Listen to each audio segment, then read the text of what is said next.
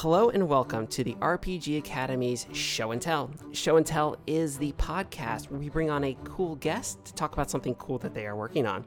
And today's cool guest is none other than Ryan Boelter. And the cool thing that we're going to be talking about is Chimera R P G. Welcome, Ryan. Yeah, thank you so much for having me, Tom. This is uh, really great to be here. Now, I'm glad we can have you on the show because you're a, I feel like you're a staple of, you're a staple of a Catacon, like podcasting, Twitter.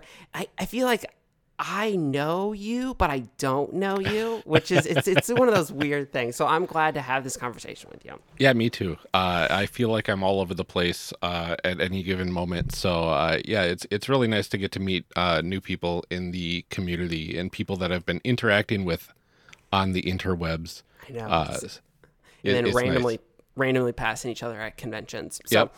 Okay. So, but what, what I want to do before we really get rolling. All right. So first, let's talk about yourself. Yeah. And we, before we talk about your cool game. Okay. Mm-hmm. All right. Because I've been hearing, and we were kind of talking about this before uh, we started recording. I've been hearing about this game for such a long time. Mm. Right? I've seen it at conventions and it's so, but now you're, you're nearing the home stretch. Okay. We're getting there. Yeah. We're get, you're getting there. Okay. But so who is who's Ryan? All right. Uh, and what do you do in R P Gs? Okay. So uh, I I am, oh boy, goodness. What do I do in R P Gs? So much, right? I know. So um, give us, give us the good. I want to know the good stuff. I want to know the good stuff. All right. Yeah. I'm Ryan Boelter. Uh, I am a Midwestern uh, demi boy that is uh, here to uh, provide joy in the T T R P G space. Um, I do Character Creation Cast as one of the co-hosts, uh, where we create characters with guests across the industry and in across the fandom uh, for different R P Gs, and we learn R P Gs through the lens of character creation. I've basically used Creation Cast so often for actually like learning a new game. It's so, so good. So it's it's yes. such a it's such a fun format. You you don't have to get all that that dirty game Uh, all over the characters, and so it's it's like your characters are nice and pristine, and then we regret never being able to play them. Yep, so yep. That's right. So uh, we have Character Creation Cast. Uh, what yep. else? Um, I am also an, an aspiring uh, goodness uh, audio drama producer creator. Uh, I am working on writing the first season of a uh, podcast called Side Heroes. Uh, which follows the life of one of my favorite R P G characters from the late nineties, early aughts, uh, Mishra, uh, and her best friend, Amy, told from uh, the perspective of Amy uh, throughout their life, basically. That's awesome. I love I've I love audio drama so mm-hmm. much. It's something I've recently gotten into, so I have to ask you now. Uh, do you have like what what's like your what's your go-to recommendation for somebody? Like what is like in your like your eyes or your ears like mm-hmm. the greatest audio drama? uh The Far Meridian. So okay, I'm trying to think. The Far Meridian, that is uh I, I I'm so what all right so I'm like at this weird like I, I'm I'm melting down right now because yeah. there's the the one podcast I listen to or the is that the one the time is that the time travel that's one? the uh the Lighthouse one. It's it's made by the same people, though, isn't it? They're, what's by their, what's uh, their, the Ars Paradoxica? Ars Paradoxica, That yes. one's also fantastic. Yeah. Yes, I'll, I I love that one. So, yeah. yeah, I always hear the ads for the Far Meridian, so I'll definitely... Uh, Far Meridian is so good. Um, it is the first audio drama and probably piece of media that had me bawling, uh, like, ang- like just like sobbing at the end of the first season. Um, I, I hadn't experienced that for like decades before yeah. that, but it just unlocked something within me, and it's just such a fantastic experience. That's just so it's so cool when you get to like experience media like that. That just I yeah. love it. I love Absolutely. I, I love audio drama so much. So, they're so good. Yeah, I, I do a lot of other things. I do sound design too. Uh, I've I've been doing this sound design for Horror Borealis, uh, which okay, is a Monster yeah. of the Week uh, podcast. Um, and uh, been adding a lot of stuff. They've been going through Stephen King's It uh, through the with the Back to Dairy supplement by Christine Previs uh, for Monster of the Week. And we're about thirteen episodes in right now, and I've been doing full sound design, soundscaping, uh, music, uh, all that sort of stuff for it. It's been wild. So I have to ask you, so so soundscaping and sound design is it's difficult and it's and it's in its own already, but then yeah. doing it for a something scary like yeah. that, I feel like that adds another level, because there's so much with with horror. It's so much about like. There's a lot like of nuance. Ev- evoking something within somebody. Yeah. Like what, so like, do you have a, like a go-to Folly effect, or like what's your like go-to for like making something scary? um, well, there, there's times when you want to make the audience cringe, and usually okay. that's going to be like a uh, like a bone crunching sound of sorts. That's usually the horrifying portion, um, or like a like a.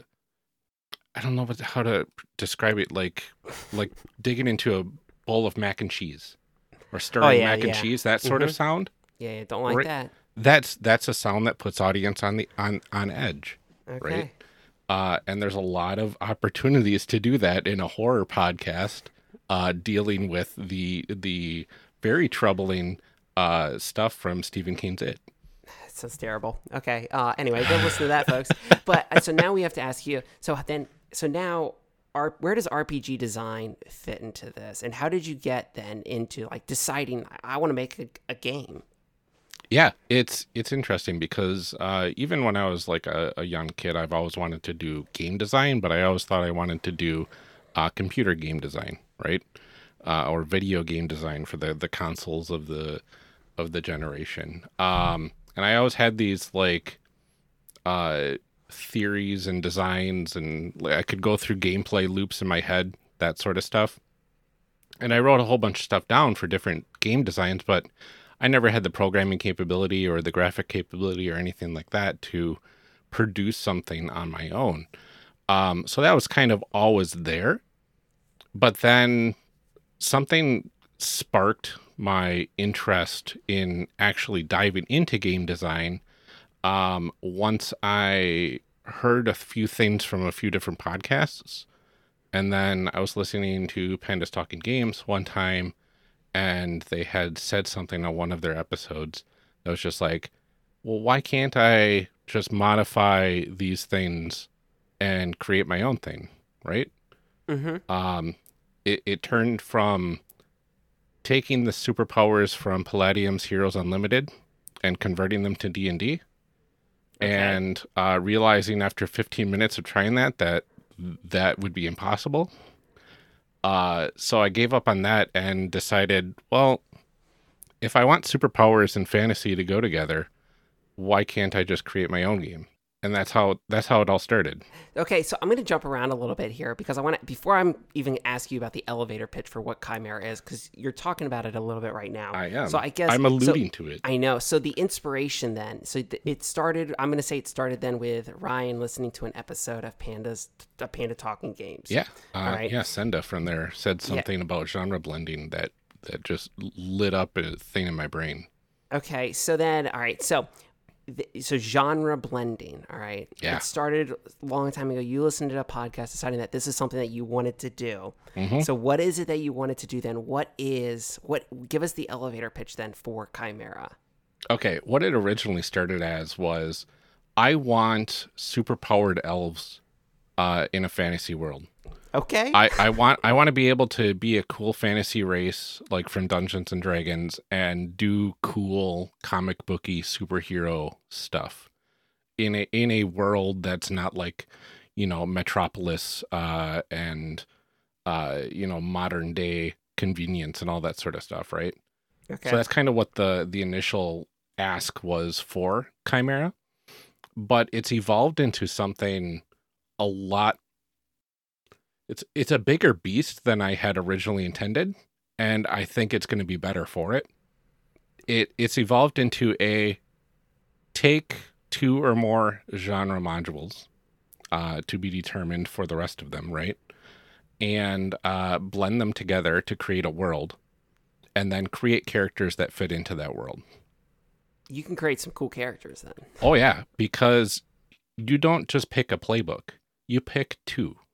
And you blend those together to create your playbook.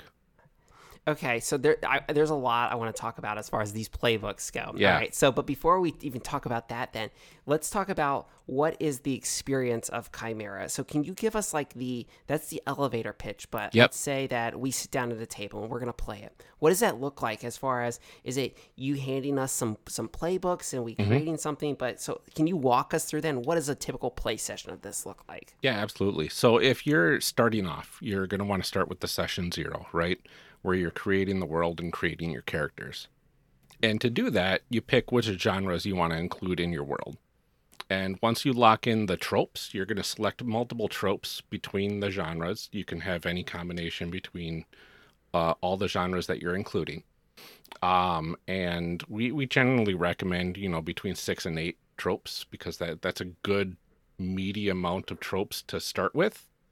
Um, and you use those tropes to answer questions. We we start like on a zoomed out uh, scape of the world, right? So however big your world wants to be, the galaxy or, you know, a city or whatever, right?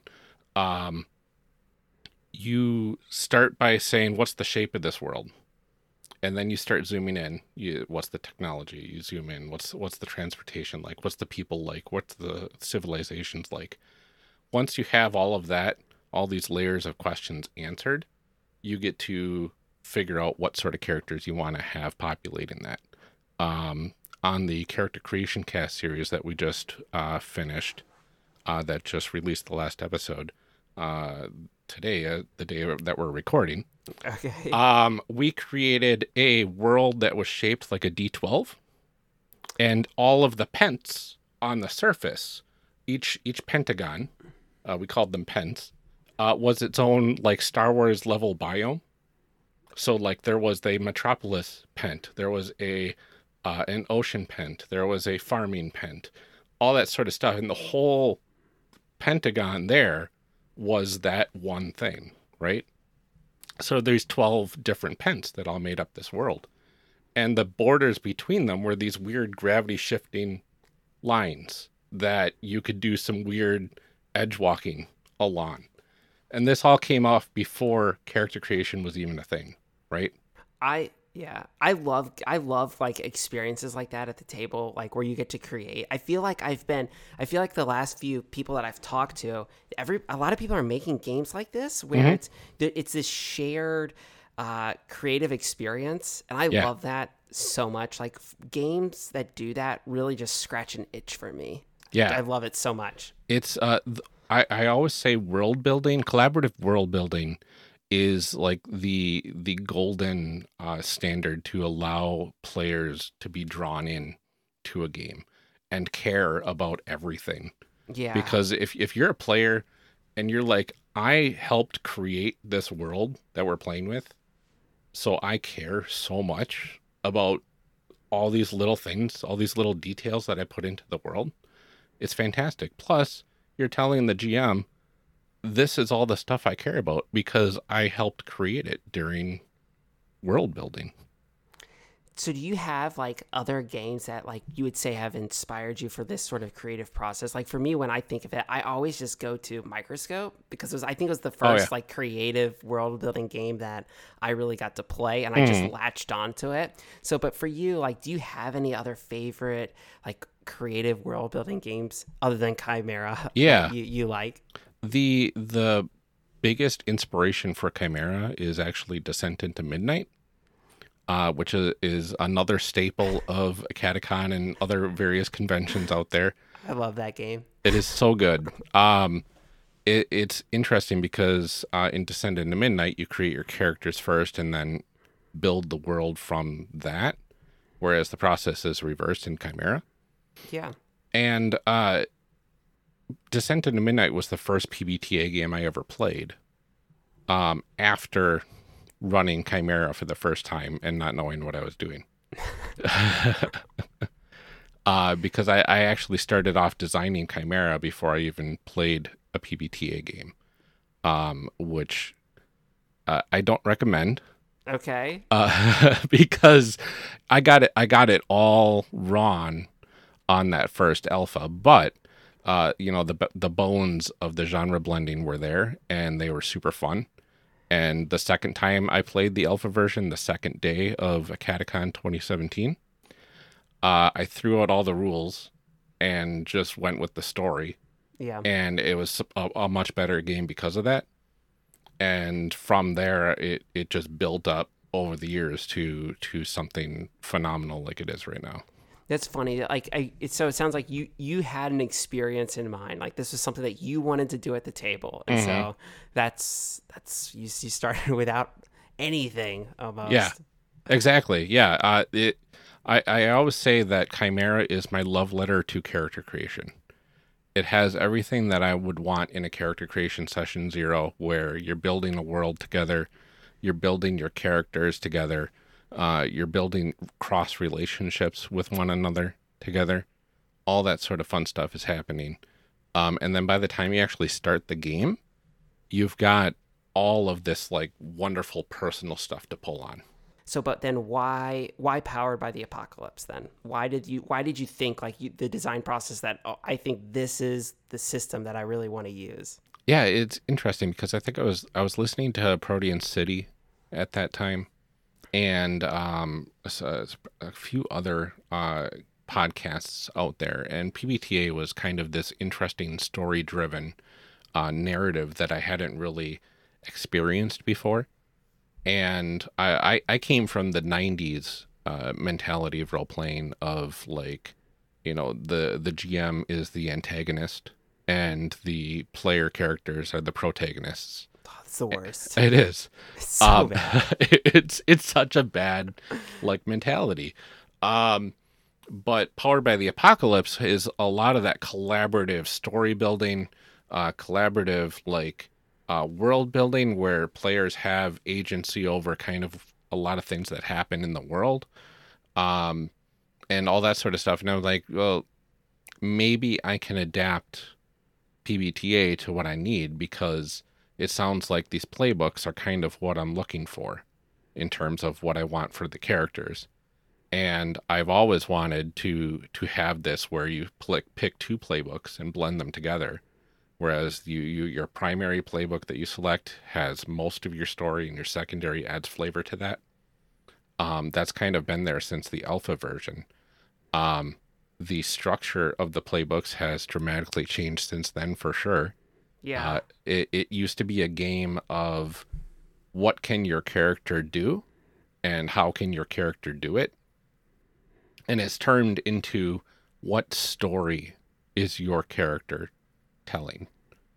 And when you have two playbooks and every one playbook has a story, you blend those together. Now you've got a totally unique story that you might be the only person in the world is telling because you have a very specific combination of playbooks. So is each playbook then associated with a particular genre? Yep. Uh, so there is three genres right now in Chimera. Uh, there's fantasy and superheroes, of course, uh, but we also have magical girls. And then uh, each genre right now for the current version that's out there has six different archetypes, uh, different playbooks. Um, and so that's eighteen playbooks right there to choose from if you included all three genres. Um, we are planning thirty in total for um, all three of these genres. And you can you can already see the permutations of selection is... Wait, thirty for each genre? Oh, gosh, no, thirty across them all, ten for each genre. Okay, okay. I was like, no, whoa! No, no. Oh. Okay, all right, ten for each genre. Okay, that, that, that, that's, that's that's more reasonable. That's still a lot, though. It's still a lot. Yeah. But it, it's interesting because, I mean, you could go and look at all the moves for all of the archetypes and look at all the abilities and, and try to pick based on that if you really wanted to. But with Chimera, we're trying to tell a story first. Yeah. So we say, which ones sound intriguing to you? Here's like a, a sentence or two of what each of these archetypes is about. You pick based on that, and everything will line up. Yeah. Which one of these two archetypes do you want to be the stronger uh, story for your character. Make that your primary. It doesn't matter that your primary gives you an extra move or two off the bat or an extra backstory question or anything like that. Uh, because in the grand scheme of things, you're trying to tell a story with this character, and that's going to be the, the bigger portion of your story. So one of the things you, so with Chimera, first you're creating the world, right? And mm-hmm. then we're creating our characters. Yes. So I guess that the thing for me then is, so your characters are mashups of genre. Yeah. Is your, is the world then also, are you trying to mash oh, yeah. different genres together oh, yeah. there? Okay. Oh yeah. It's, it's a beautiful thing uh, to behold. That's I, I, I have never seen an experience like it. I, I, I, and I also can't think of like that you would ever experience the same experience twice. Mm-mm. I can't imagine playtesting this. What has this been like playtesting? Okay, so funny thing, right? You you said I can't imagine it happening twice, right? Yeah. At the same convention, um, two different games. No players were the same. Okay. And I had zero input into these worlds. Both groups picked alternate history slash future Chicago for the world. And and the second game could have been a precursor to the first game's story if you line them up. I don't know how that happened, but it blew my mind because I'm like, they're both wildly different stories that these groups told. Yeah. But like logically, one could have been two hundred years prior to the other. It, it, I guess it could happen.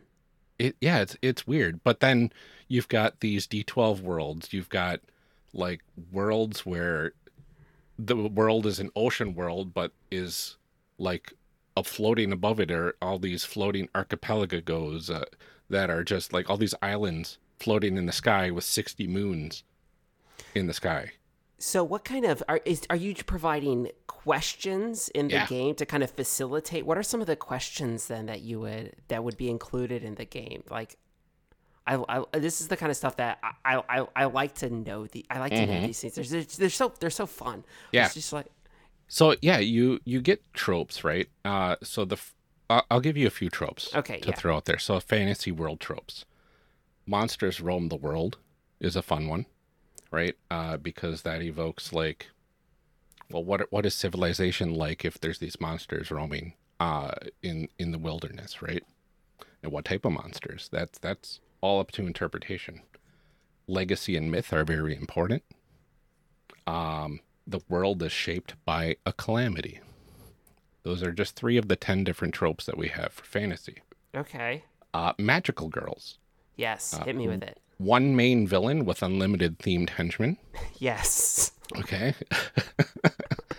um, we've got uh, some enemies tend to masquerade as normal people in the mundane world. Uh, the villains fight amongst themselves as much as, as they do against the heroes. Those are three tropes from Magic Girls. And superheroes, you've got uh, villains have secret layers. Um, superpowers are rare in this world. Um, Superpower or superheroes are pillars of their communities. So you've got all these different tropes that are from like a world building level to like a how your characters will present themselves in this world, right? Yeah. And you mix those all together and you figure out what that means, right? Th- that could definitely like what what does that look like? Do you have like a when you're playing Uh, Chimera, like for me, I'm somebody who could get like lost, like yeah. in the weeds. So, like, is there like a? Do you have like a this like the world building takes thirty minutes, and the character mm-hmm. creation takes thirty minutes, and then the game takes. It's like, do you have an idea for that, or is it all up to the people playing the game? It, it's very up to the people playing, and and up to the G M to rein it in if possible. Okay, yeah. Um, I I've had good success with four hour blocks at conventions where. The first two hours are character creation, world building, and then a five to ten minute break so I can collect my thoughts on what to do for this completely new world and new characters that I could not plan for beforehand. Like, there's no chance I could have plotted an adventure for this group in this world unless it was like super generic to the genres, right?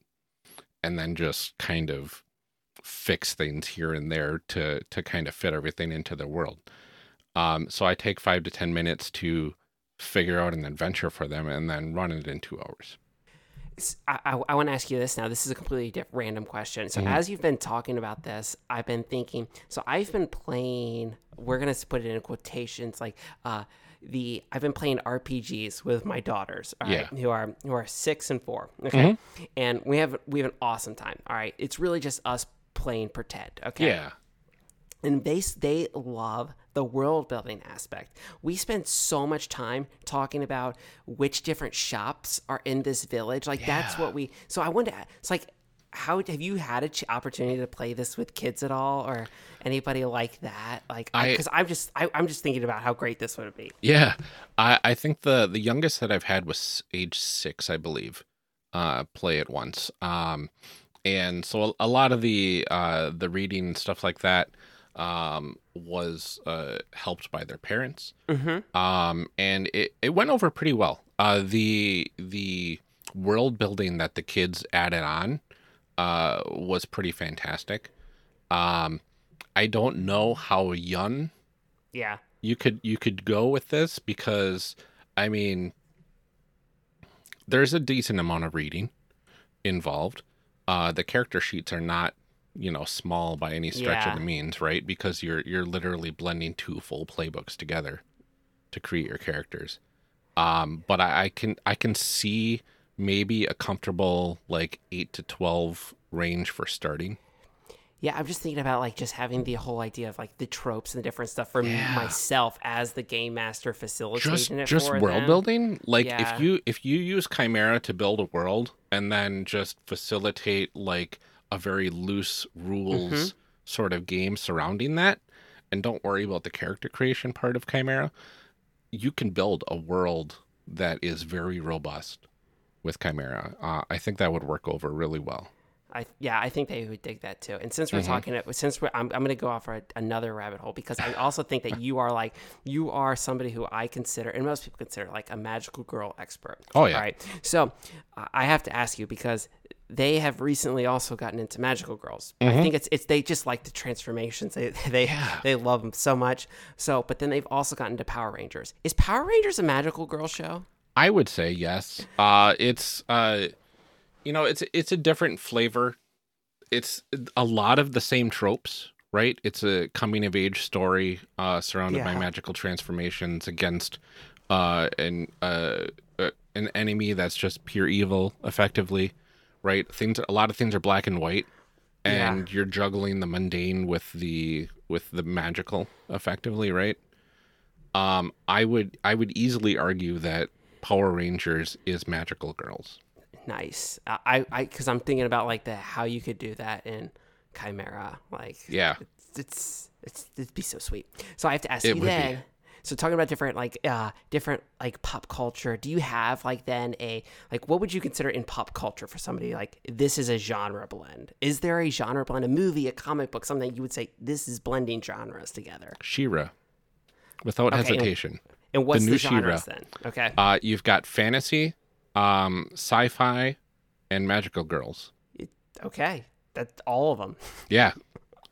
So then, what what is like sitting down at the table? Then what is? How can a G M then help facilitate? What what makes a good blending of genres? Is there is there a correct answer for like what makes a good blending of genres? Um, pretty much anything. Yeah. Right. I, I, Is it's it's very open. Yeah, it's it's totally part of the fun is figuring out how the genres blend, right? We've got plans for like cyberpunk. We've got plans for a full mystery genre. We've got plans for uh, like even a Western genre. Um, and you can you could mix any any sorts of combinations of genres as long as you kind of follow the same formula that we have uh, for the genres that we created already. It should blend, and it it's up to you whether you're going to pick like more tropes from one genre versus another. And then once you have those, that, that trope list of what your world turns into, you know how to build your world around that. And and it can be anything. Yeah, because I well, that kind of answers my next question, because I was going to ask you then. You talked about the the the three genres that you have, but I was going to ask you about plans for more genres, because I feel like that's half the fun in making this game. It has to be coming up with new genres to throw in there. Oh yeah, um, and it's it's hard because a full genre with playbooks is not an easy thing to just design. Yeah, because right now, on average, every playbook has, um, you know, six abilities. Uh, it's got a few backstory questions that you need to fill out, a couple relationship questions, um, uh, some special moves, uh, and and like probably four to six moves you can select. Right? It's it's a task to make all of that. But once it's made, and if you're good at making moves, it should be pretty easy to create your own archetypes. Uh, and then once you have your own archetypes, it's pretty easy to blend those with the existing archetypes, um, which which is just super fun. So I was going to ask you then, uh, what is designing a game like this? Is there something that's been like, what's the most difficult piece of it for you? Um. Knowing when to stop. Okay. I mean, I mean you, you've been making it since twenty seventeen. So. It's true. Um, we're almost there. Uh, we we know what our end game looks like for this these first three genres. Okay. Um, and we're also going to be including uh, what we call micro genres in there, which are genres that don't include the playbooks. Um, okay. Now, now here's a concept that we love. Uh, You can have a campaign of Chimera going, and then for a session or two, slot in a micro genre to have your horror episode or your musical episode. uh, or if there's a mystery afoot, you can throw in the mystery rule set and follow the mystery to its end with that mystery micro genre. I love that, like, because I like R P G campaigns that are very episodic. Yeah, in the sense that uh, they, there's like very distinct like arcs and stopping points for these sessions, and so this definitely feels like something that would help facilitate a sort of episodic style campaign. Yeah, absolutely. Um, it it works really well, and the the micro genres, and to an extent the genres as well, the the major genres that we have. Um, you can take the rule set that these genres give, and because of the structure that we use for Chimera in utilizing like a narrative stat approach system, um, you can take these micro genres and hook them onto other P B T A games. So you oh. could be playing a Masks game, and we're like, well, we're doing a mystery. I'm going to take the Chimera mystery micro genre module and insert that into my Masks game and utilize those additional rules for this mystery. Oh, that's super cool. I mean, we all know there are so many uh, Powered by the Apocalypse games. There are so many. So, so many. So, I mean, I'm just thinking about, like, I'm so excited to play the Root R P G, uh, another one mm-hmm. from Magpie, and just throwing in my, my different Chimera microgenres into that. Yeah, it it would be super interesting to, to be like, well, this isn't a horror game that we're playing, but you know what? Halloween's coming up. Let's do a fun horror session just just for fun. Just to mix and it then, up. Just to mix it up, you throw in the horror micro genre module, and now you have rules in in whatever P B T A style game. Uh, now, we can't say it'll work with all of them. Yeah, for sure. Uh, without some sort of fiddling. But, uh, you know, I, I'm really excited at the prospects of, of what can happen uh, with these things. Okay, so started back in twenty seventeen. Okay. Yeah. All right. Now it's twenty twenty-one. Mm-hmm. I, I'm well. I'm I'm dating podcasts now. This is terrible. All right. So um, so um, the uh, so so what's what's what's next then? So you've got your play your play test is out, and people can go get that right now to check the game out. But yep. what is your what's your next what's your next goal here?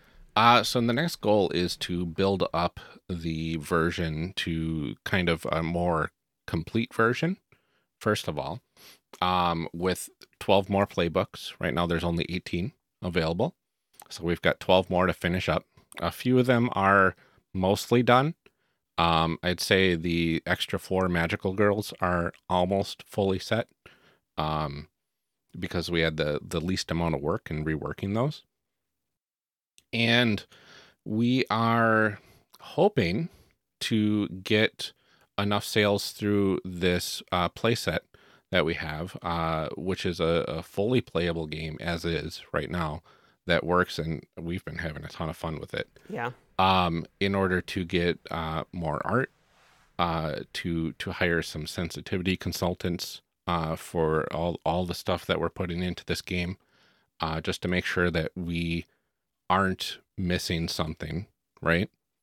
Um, and then we hope to get a head start on writing the game itself, um, or the, the core rulebook itself, uh, before we can actually go to a Kickstarter. It's interesting that you say that, like, this sort of method of trying to raise sales uh, ahead of time, because mm-hmm. you're not the first person that I've talked to who's doing that. I mean, just recently I talked to Calum, who's his, mm-hmm. um, doing the Paris Gondo, the life-saving magic of inventory. It's something very similar yes. to what he's doing right now. Is he's he's taking uh, he's he's got it fully fleshed. It's a full it's a it's a game like it is a this is a yeah. real game, and he's basically has a very simple document and is helping raise funds, and then mm-hmm. it's going to be going to the next step real slow and steady. So I guess my question then is for you, what made you decide to do it this way instead of just like, uh, we're going to go to straight to Kickstarter? Uh, we were back and forth on it a lot, okay. right? But uh, the the big thing is, is the more people that have a chance to play it, um, the more chance we have for feedback, right? Yeah. And the the one thing that we wanted to do is is have an avenue for people to play it beforehand and let us know what works and what doesn't. So when we have the final book in our hands, the the physical hardbound copy, hopefully with, like, you know, wonderfully uh, detailed art on the inside and all that fun stuff, um, that it's as good as it can be. Yeah. Right? We don't want to put out a product that we say, we could have done better, right? Mm-hmm. But we just couldn't, we couldn't play thirty different playbooks. We couldn't play test them all within a span of like two years, say, right? But, you know, it's, it, it's a huge game, and having more people have looks at it and everything just lets us know, yeah, the, these combinations are super broken. Uh, maybe we should look into fixing that. Those are the fun ones. Uh, the no, no, I, I'm just like just thinking about all the different genre combinations. Yeah. It's just, it's just, I'm just mind-boggling. As from like, I, it is not something. It is. I do not. I I am so happy that you enjoy designing R P Gs mm. and playtesting them. I enjoy playing R P Gs. I have zero desire to do that just because I, I do. I see how much work it is. It is a lot of work. Yeah. Um, I, I honestly wouldn't be able to do it without my design partner, uh, Amar Amaras. Uh, they are uh, just a joy to work with. And like, there's so many times that either one of us will get stuck on something. And we'll say, all right, we, we need to have a meeting. We'll we'll talk for a little bit and just plow through all the different difficulties that we have. And like, I'll start an idea and Amar will be like, okay, well, this is how we can finish it, and vice versa. Uh, it, it works out so well. So how did the two of you get connected then? It's funny because it was through Character Creation Cast. Okay. Um, so I was doing that for a little while and also doing Chimera on the side. And in the Character Creation Cast Discord, we had a, a channel in there where I would just spout out, here's what I'm thinking about Chimera, here's a new move that I'm working on, here's these playbooks that I'm working on. What do you guys think? What, what's what's something that I can do here? Oh, I'm really stuck on this. Does anyone have any ideas? Uh, kind of crowdsourcing that, that thought process. Um, and I got to a point where I'm like, I don't know how to codify GMing a P B T A game. I just kind of do it off of instinct. I don't yeah. know how to put that into words. Uh, I need some help. And I I sent sent out a call for help effectively on the Discord and said, hey, does anybody know anybody interested in helping out? And and Amar said, "Why, I would love to." And and that that's how it all started. That's that's awesome. Yeah, it's it's good to have somebody to help you. It is so good. Doing doing game design by yourself, I don't know how people can do it. Uh, just, I'd just be so lonely. It would be like, I mean, I've done it before with a couple games, and I'm like, this sounds fine, and I have no idea. Yeah. Right. That's yeah, definitely. It's yeah, it's you don't want to like you're not in your box by yourself, just exactly, just, just at the table writing mm-hmm. stuff down. So no, yeah, that's super cool. Um, but it's really interesting because uh, since Amar came on, uh, they've been doing a lot of math for a lot of different math threads on their Twitter account. Yes, and one thread in particular uh, really stuck out to me as uh. stepping dice up and down from like a D four to a D six, D six to a D eight is effectively like when you go one step up, that's almost equivalent on average to a plus one. And stepping dice down is almost equivalent to a minus one, like in a P B T A sort of environment. Hmm. So if you step uh, a dice up three times, that's like a plus three, right? So I said, can we do that for a chimera? Instead of minus two to plus three for a range for your uh, abilities? And so we did. So we have so, to use other dice other yes, than D sixes. It's not two D six. So... it's a P B T A game without just but two D six. Is it a P B T A game anymore? It absolutely is. It still has the same uh, range. It still has six minus is a miss. Seven to nine is a partial success. Ten plus is a full success. Um, there's also... Uh, some moves we've implemented thirteen pluses on that you can only get with dice above two D six. Okay. Um, and goodness gracious, it's it's fun because not only are you rolling these different dice together, the dice themselves feel like a chimera. Okay, I can see that. Yeah. So it's so from everything from the dice to the playbooks, to the, the world building, to the genres, it's all, it's it's chimeras all the way down. That's fantastic. Yeah. So, yeah, I just, yeah, when when you have a P B T A game that just doesn't feel just like kind of a, a reskinned P B T A yeah. game. So that's super cool. Uh, it'll feel really like a chimera game if you can actually, like, incorporate some weird dice, like some L five R dice, or some Star Wars, some Fantasy Flight dice, just some some strange stuff. Just D three. Throw some advantages and disadvantages out there. Yeah. And... oh, my. Here, stick your hand in this hat for a bunch of dice. No, oh, that's... no. That, that's... that, that sounds like a nightmare to design for. So as we start to wrap up then, uh, so you've kind of talked about what your plan is next. So let's talk about where can people find Chimera now? Where is it? Where is it? Is it on itch? Is it is it yep. on your, do you have a website for it? Where, yeah. where can people go? So you could go to play dot chimera dot games, and that will take you right to our itch page. And uh, it'll have the latest updates on there. If you get a copy right now, you can actually get all of the future updates up to the release of the game through Kickstarter. Um, we're going to try to figure out how to give people that have copies now discounts on a full version P D F. We also have community copies. Mm-hmm. Every fifteen dollars that this game makes, we throw another community copy on the po- pile, and people can come by, no questions asked, and grab a copy for themselves. Um, if they do have the means to purchase it and would like to return a community copy and uh, purchase a full version to help support us, we've got a special uh, reward that you can click on to uh, just give us fifteen or more uh, to add another community copy to the pile. That's awesome. Yeah. Yeah, it's it's really great having the three genres. You get three genres, uh, magical girls, superheroes, and fantasy. Uh, each of those genres have currently six playbooks. And uh, the next version is going to have twelve more, so ten playbooks per genre.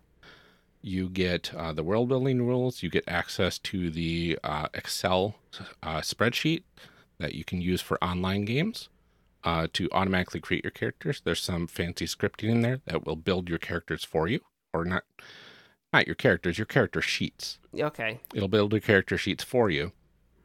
And you also get the printable versions that allow you to print out your character sheets and actually create your own playbook uh, with the two sheets, where you are inserting the secondary character into the primary character archetype. And then you can staple them together and have a little booklet with notes in the middle. Uh, so then I have to ask you then. So one final question. I know we're like moving into plugs and whatnot. All right. So what is your favorite playbook? Do you have one? Oh, okay. My favorite is coming in version uh, zero point eight. Right now we're on uh, zero point seven five. My favorite is a Magical Girl playbook. Oh, gosh. Okay. I've got two. I've got two favorites. My favorite is The Destroyer. Okay. This is a... Uh, if anybody's familiar with uh, Sailor Moon, this is the Sailor Saturn type. This is a magical girl that has awakened within them um, the power to destroy the universe if they unleash it. But they know that they're a weapon. They know they were given these abilities to be a weapon, but they don't have any target to be thrown at. And now they're trying to struggle with that. My other favorite, and probably my favorite favorite right now, is the Mask from the Magical Girl genre. Yes. This is the Tuxedo Mask. We have moves in there uh, that help facilitate your character doing nothing in encounters. Uh, like throw a flower, maybe? Yeah, you you can throw your, your symbolic item into the scene, and then there's a, there's a move called My Work Here Is Done, where you can leave in the middle of an encounter. And it, it provides extra stuff to the team. That's awesome. I don't get to I don't get to play. I, I'm one of the I'm like a forever G M, and I'm okay with that. I I love running games, but when mm. I do get to, it's so funny when I do get to play games, I do stuff like that. That's just so meaningless. Yep. It doesn't do anything. But I'm like, this just made me feel so satisfied that I just got to do this. So I I, I like that. Yeah. So much. Um. One of the recent updates to the Mask was we gave them a, a default ability of incredible off-screen movement. So when you're entering the scene, you could be up on a lamppost or, like, you know, get from point A to point B with, like, incredible speed with, with no logical reasoning behind it. Uh, that just that just makes me so happy. That's like in that's like one hundred percent my wheelhouse right yeah. there. It's such a fun playbook. It's such so that's so cool. So I, as we wrap up, so uh, Ryan, where can people find you on Twitter if they want to follow you? Yeah, if you want to follow me, you can go to uh, at Lord Neptune. Um, and goodness, all of my projects are in my twin uh, pin tweet. So all you right. can just go to my pin tweet and see all the fun stuff I'm working on, including links to Chimera, uh, links to my audio genre. Uh, audio drama podcast that's in the works, all that sort of fun stuff. And we will definitely include all of that stuff in the show notes so people can go and find it. So as we wrap up then, is there one last thing, anything else that you want to tell people about Chimera as we're as we're closing things out? Gosh, if you love collaborative world building or the idea of collaborative world building, Chimera is going to be the game for you because it unlocks your imagination more than any P B T A game I have seen, or probably almost any R P G I've seen before, uh, for world building and character creation. Um, just because of the amount of unexpected things you can combine. Yeah, absolutely. I mean, it sounds awesome. So mm-hmm. I- I'm... Sounds sounds I, great. I am so excited for this game to be in people's hands. Uh, yeah, I, yes. Just, just I, can, I can imagine just something that you've been working on for such mm-hmm. a long time, just to see out there in the world. Yeah, and I will never stop running it at a Catacon. Oh, it's gonna be. I'll definitely need to make sure that I can get into a game then. Absolutely. So that'd be awesome. Mm-hmm. So, uh, and as as we wrap up, you all know that you can follow me at BezcarTom on Twitter. Yes, that's Mandalorian Metal Tom on Twitter. And uh, don't forget, uh, definitely go check out Chimera R P G. And then, as always, folks, if you're having fun, you're doing it right. and we'll see you next time. Thanks for listening to the R P G Academy podcast. We do this show out of love for the hobby and the desire to be ambassadors, welcoming more people into this community. All of our website content will always be free to use and utilize, but there are expenses related to the show. And if you enjoy what we do here, then please consider supporting us in some way.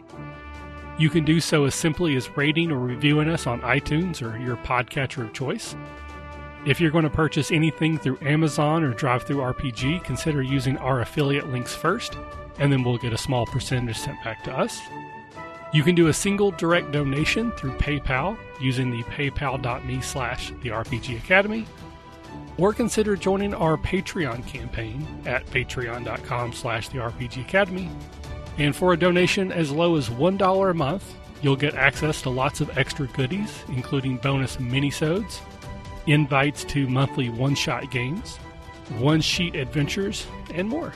Please consider following us on Twitter and Facebook, or join our Discord, where we like to try to keep the conversation going with our fans as best we can, and are always looking to talk and chat more.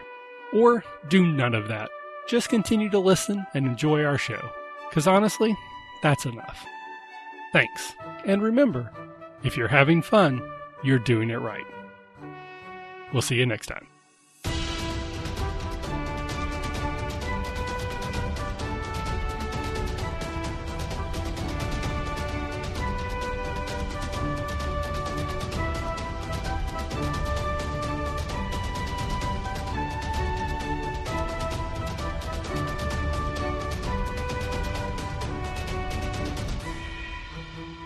The music used for our intro and outro is Fly a Kite by Spectacular Sound Productions, used under the Creative Commons Attribution Share Alike license.